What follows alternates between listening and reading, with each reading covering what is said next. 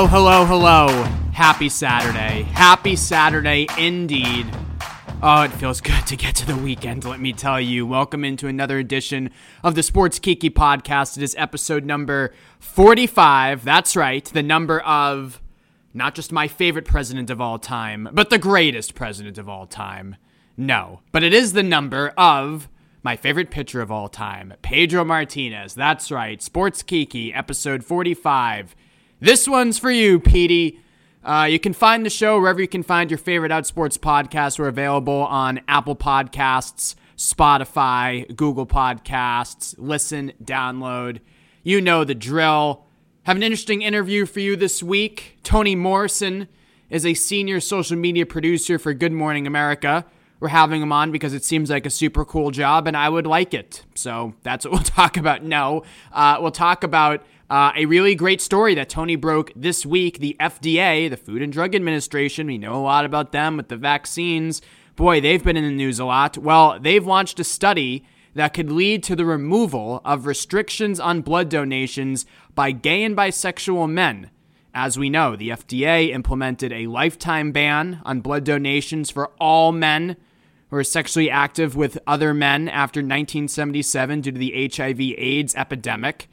Five years ago in 2015, that lifetime ban was, stra- was dropped to a one year ban after sexual activity with other men.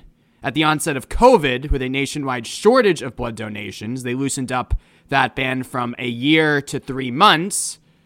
And now they want to eliminate it entirely. And I say it's about damn time. Can you believe this garbage law has been on the books in some form or fashion since 1977, given how much we've learned about AIDS and HIV and how no, it doesn't just affect sexually active gay men, it affects every person of every gender, every orientation. And we still have this ban on our books. Long overdue for this study to be conducted and long overdue for this heinous discriminatory law to be repealed and struck down. I guess it's not a law as much of a rule. Regardless, it's discriminatory and should be struck down. So we talk with Tony Morrison about that in his great reporting and story this week. But before I get to Tony, a couple of outsports items to take care of in the opening. We had a big coming out in the world of sports this week. Former elite level skier Hig Roberts came out as gay last Sunday, and he had an interesting line in an Instagram post that Cyd Zeigler picked up for a piece this week, Roberts talks about, and man, is he handsome. Oh man, whenever you can have a coming out story with a picture of a hunk like that, it's worth clicking on twice. Uh, Roberts talks about life living, uh, living life in the closet, professionally and publicly, even after accepting himself for being gay at a young age. This is what he says. I remember acknowledging that I was gay with ease when I was young, an immensely competitive boy. However, as I grew older and embarked on my professional athletic career, this confidence with my existence slowly wilted and eventually died. He said notions that he was the only gay one in skiing haunted him. There are so few out gay male athletes across all elite levels of sport, as we've talked about quite a bit. Uh, the last few weeks in particular, I feel like. Uh, but yeah, the, the lack of visibility caused Hig Roberts to remain in the closet publicly, even though he says he had accepted himself for being gay and embraced himself for being gay since he was young. So you read a story like that, and it tells you the importance of coming out and why we still need people in all facets of life, including sports, to come out of the closet because visibility is the way that you erase stigma. And now, if you're a gay skier or a gay elite male athlete in general, you probably feel a little less alone with Hig Roberts coming out, and you feel a little less alone with each and every athlete who comes out and each and every person who comes out. As we've said all the time, they're trailblazers in their own communities. So, we get asked that question a lot. You know, coming out stories really in 2020, soon to be 2021. Are they really necessary? Uh, yes, they are. And if you have any doubts, read some of these athletes themselves, including Hig Roberts, who came out this week. So that's one story. The other story is something I wrote. Surprise, surprise. Uh, Casey Stoney is uh, the manager for the Manchester United women's team in the UK. She is also a former English soccer captain. She captained Great Britain's women's soccer team in the London Olympics in 2012. I'm mentioning her because she made some comments this week to BBC that caught my attention. She was talking about the language surrounding LGBTQ people, right?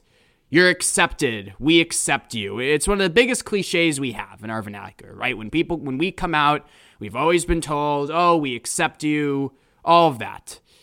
Well, she says that that is a loaded term. Stoney says that the word accepted implies that same sex relations are a character flaw that should be forgiven.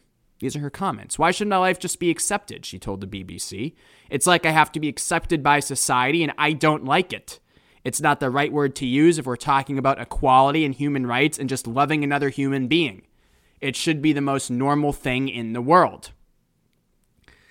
So that's interesting. And Stoney came out as gay in 2014, again, speaking to her point of visibility. She cited the support Tom Daley received when he came out and announced he was dating a man. So, look, I don't like being a stickler for this kind of thing. You may remember earlier this fall during the Amy Coney Barrett confirmation hearings, I defended her, ACB, uh, when she used sexual preference in those hearings. I said that yeah, I think a little out of date, the term, but I don't think she meant any malice by it. I don't think anybody who uses that phrase means any malice by it. They just are a little out of date with the most uh, updated lingo, if you will. That's really all I think it is. And this is an extension of that. I mean, I do want to preface this by saying I think this is largely semantics and thus largely just a philosophical conversation. But Stoney raises the point, Casey Stoney raises the point, and I agree with her. You know, like I said, I don't think people mean malice when they talk about accepting LGBTQ people and gay people, but that word, acceptance, makes it seem as if we're being gr- granted permission to carry out our lives. You know, straight people aren't told they're accepted, for example. I, the key is support, right? You don't just want acceptance, you want support. That's the most important thing that can be given to a gay person. It encourages us to be out and proud. So I like support. I don't hold it against you if you use accepted, but it's an interesting exercise. And like Casey Stoney, uh, I agree. It implies that, again, you've done something that should that that needs to be forgiven. You know, oh yeah, that's fine. You know, oh, Alex is a good friend. Yeah, he's late all the time, but yeah, we accept him for his flaws. Like, again, it implies that being gay is a flaw that needs to be accepted. At least that's how I read it. Curious to hear your thoughts. You can always hit me up on Twitter. My name is at Alex Reimer1. Uh, so, again, Tony Morrison from Good Morning America. He's coming up next to talk about his big report on restrictions possibly being lifted for gay and bisexual men giving blood. It's a big story. I'm excited to talk with him. That's on the other side. It's the Sports Kiki. And welcome back to the show. It is the Sports Kiki podcast, and kikiing with us here as we head into this holiday weekend, well, semi holiday weekend, I guess, is Tony Morrison. Uh, as I said earlier, he's a senior social media producer for Good Morning America. Wow, that sounds like a cool job. And he definitely wrote and uh, broke a cool story this week. The FDA launch is going to launch a study that could lead to the removal of restrictions on blood donations by gay and bisexual men. Uh, Tony, welcome to the show. How are you, man? Thanks for having me. I really appreciate the uh, time to talk about this report. Yeah, yeah. So as I was saying uh, briefly in the opening, uh, you know, due to the HIV/AIDS epidemic, the FDA, which has been in the news all the time recently with the vaccines, uh, implemented a lifetime ban on blood donations for all men who had sex with other men after 1977. And then that ban stood, this complete ban stood until five years ago when it was scrapped to just one year, you know, only one year after sexual activity. Then at the start of COVID in the spring, they loosened it up to a year to three months. Um, but still, three months is a long time. More than 500 doctors signed a letter to the FDA urging them to loosen the requirements even further. Uh, obviously, they have not been listened to at least until at least until as of now. We'll get into more of that later. But I guess the first question is, Tony, as someone who's dug into this, what is the continued reason for these restrictions? Because again, I would repeat that you know up until five years ago, the lifetime ban still stood. Yeah, well, you know, there's a lot of different layers to this policy. There's there's risk, there's stigma, there's science. Um, and at the end of the day, the FDA is putting money towards a study that will hopefully end this policy. But the fact remains that the U.S. is actually very, very behind in terms of uh, kind of uh, lifting and easing these restrictions.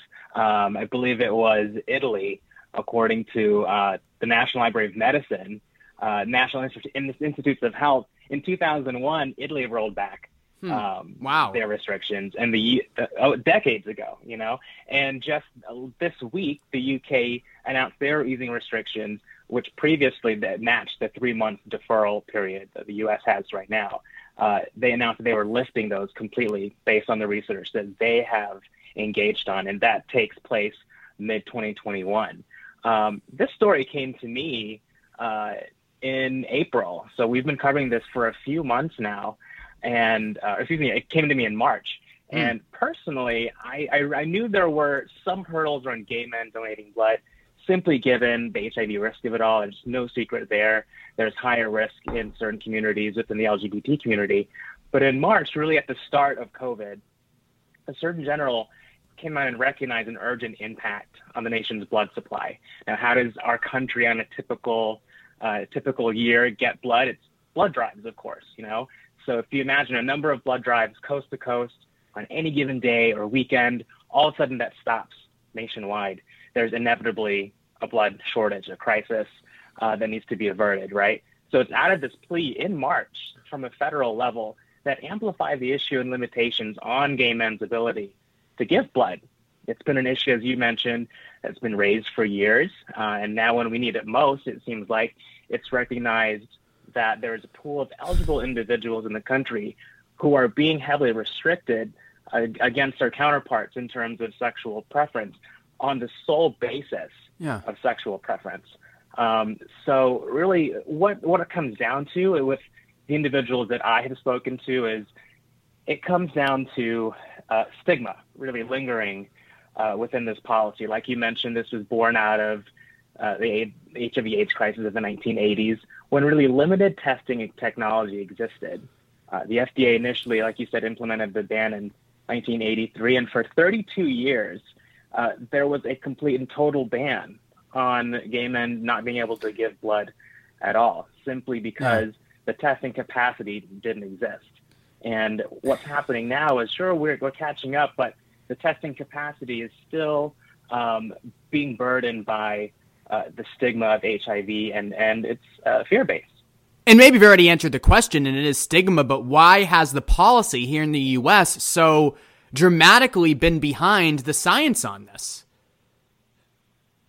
I mean, uh, there are issues on both sides. You know, the FDA, uh, they they continue uh, to uh, affirm that it's their responsibility to protect the nation's blood supply, right? And then there's the medical community that says this is now an openly discriminatory policy because how can you have a blanket ban on a, on a community of individuals right. and not and not base it solely on individual risk? So what the FDA is doing, to their credit, is they are launching this study, which is a groundbreaking study because it involves the nation's leading blood suppliers and LGBT community centers across the country. It's going to take some time, uh, but what the study entails is they're uh, they're going to include 2,000 men who have had sex with other men who wish to donate blood, and they're going to take uh, that that data to generate data to help the FDA determine if a donor questionnaire based on individual risk would be as effective ah. as a time-based deferral in reducing the risk of HIV. Yeah, and then so yeah, so explain a little further uh, how this study is going to work and what the timetable for it is. Yeah, so the FDA is not giving an official timeline, but the the lead researcher that I was able to speak with, their goal is to be able to deliver their data by the end of 2021 to the FDA. So we're looking at about a year out before the FDA even looks at any data around uh, the findings of this study.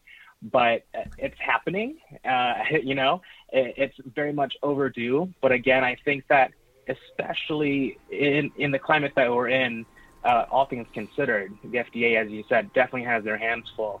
But there is also the risk of this this, this blood shortage. So the question remains, you know, how how restrictive can you be when there is such a shortage?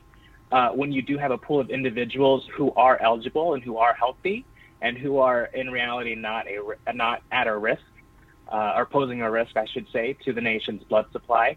Because again, this this rule really is a blanket rule over an entire community of individuals. Uh, the head of the American Medical Association told me that they they are completely against this FDA policy at all. Um, and HIV specialists that I've spoken to also have have reiterated that this current policy is not based in modern day science. So yeah, uh, there's there's a lot there's a lot of road left, but again, uh, there's there's some promise that we will catch it to to other countries who have been uh, ahead of the game in this. Yeah, I mean, it has to be stigma, and I also think ignorance because I was reading back the New York Times had a story about again that after they shortened the restrictions from a year to three months in April, you still had more than 500 doctors sign a letter saying, you know, the restrictions to be loosened even more. And a point the doctors raised that is so right is that, you know, if I'm a gay man and I'm in a monogamous relationship with my boyfriend and I take PrEP, or hell, even if I'm not in a monogamous relationship and I'm still taking PrEP, I mean, you can say that I am less risky than, let's say, a straight guy who is not taking PrEP and having sex, unprotected sex with multiple partners. I mean, it's just, and that seems obvious to me, but I don't know, Tony, how many straight people in the world are really attuned to PrEP and just the, uh, the advancements that have been made medically. No, you're totally right, and and that's the nail on the head with that. I mean, what really caught my attention with uh, reading more into this story and kind of what launched us into reporting on this and continuing to follow the story is I really took a step back and on a personal level just was thinking one of my colleagues who is is gay and, and is married in a monogamous relationship uh, really has zero HIV risk in their life could not give blood because of this rule, simply because, based on the fact, uh, federal policy states because you have a sex with another man, you are barred from donating blood. Period. Yeah. It, the, the, idea that it's not risk based in 2020 um, was alarming, and for us to be the kind of behind in this in this way. I think warranted the reporting that it's gotten here at, at ABC. And uh, Dr. I, I, will say Dr. Hahn, uh, not the FDA Dr. Hahn, but Dr. Monica Hahn at UC San Francisco Health, who has, has helped me a lot with this reporting. She's an uh, HIV specialist in prevention and management.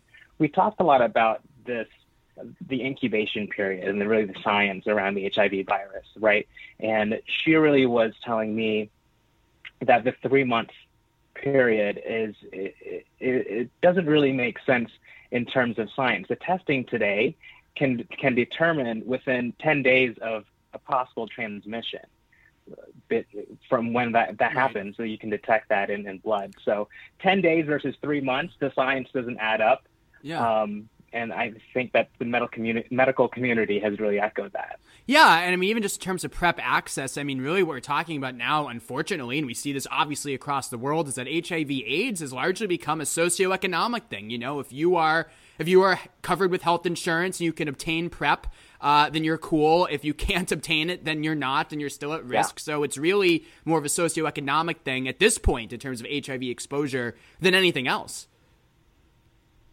No, hundred percent. And I, at the end of the day, look, there's no uh, the individuals that I've spoken to have said repeatedly, there's no scientific reason, in their opinion, medical professionals, I reiterate, to have this ban at all because the testing pa- capacity exists exists today, and it's been truly revolutionized since the 1980s. Mm-hmm. Why does it take more than 12 months to gather said data from 2,000 gay men with this FDA funded study. That's a whole other report in itself. Um, but who knows? As all things COVID, um, maybe you know LGBT uh, community advocates like GLAAD and Human, Human Rights Campaign are advocating that this really gets moved up and prioritized because at the end of the day, it is a, a federal guideline that's openly discriminatory against Americans. So yeah, Tony, it's it's very interesting reporting, and uh, like we were saying, you know, it's amazing. You talk about how behind the U.S. is. You mentioned Italy, 2001. What are some other countries that have uh, that have been well ahead of us here? Yeah, well, obviously uh, the UK uh, and Italy, and I believe France is moving towards this also. Um, but to say that this that hasn't been done before in the U.S. is is groundbreaking in itself, albeit is a little bit slow. Is the only thing. Yeah. And uh, my last question for you, Tony, is I noticed that on Twitter, which I love to see, you're a man in media, a, a, a an LGBTQ uh, man in media. You have the rainbow flag uh, in your Twitter name. Um, at Outsports, we're all about visibility, so I'm curious what led you to that decision to display the rainbow bag flag so proudly uh, in your Twitter handle. Well, you know, it's interesting because I haven't always been out in the newsroom, and okay. to be out in a newsroom has really become an evolution in itself. You know, so the the climate of inclusivity that we're in has really affirmed that that visibility and representation is key to success for not only you know your personal work and career, but really also in, in uh, the, the company and outlet that you work for too, and the, the stories that you're telling you know, really should be reflecting uh, the world that we all live and do business in. And uh, for me, as we cover more of these stories, it's become more more apparent that if your audience and your followers right. can see themselves in you, there is that trust, there is that output of content, um, and the output of trust also that really kind of changes the game in terms of how stories are being told in new ways versus just retelling other people's stories.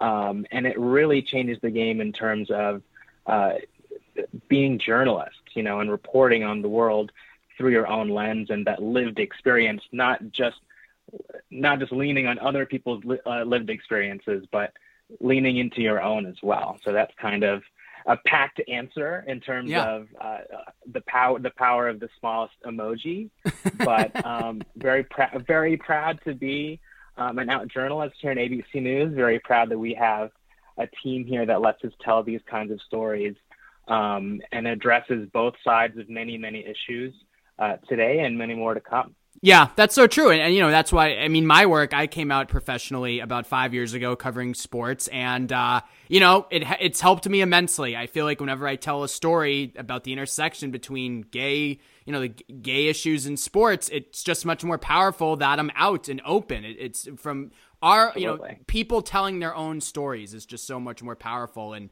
I think it helps, I think it helps, it helps, it helps lend credibility as well.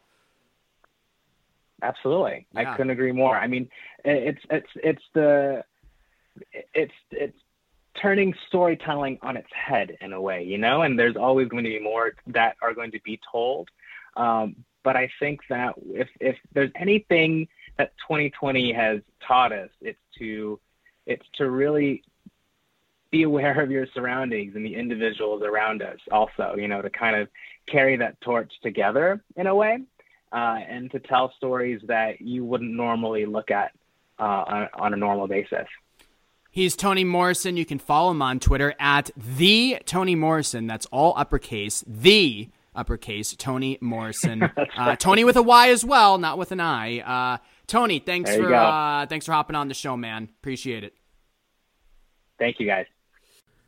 So thank you all for tuning in to another edition of the Sports Kiki podcast, and a big thanks go out to our man from ABC, from Good Morning America, Tony Morrison, for hopping on the horn and joining us. So long, everybody. Hey, enjoy your weekend. Uh, enjoy your holidays. Enjoy your holidays this week. Uh, and we will be back with a new episode next Saturday, December 26th. That's right. I'm doing overnight shows on CBS Sports Radio.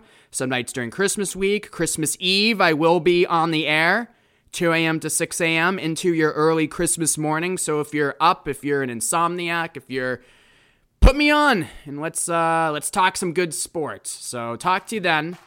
Next show comes out on Saturday. Enjoy your holidays, be safe, and we'll talk to you then.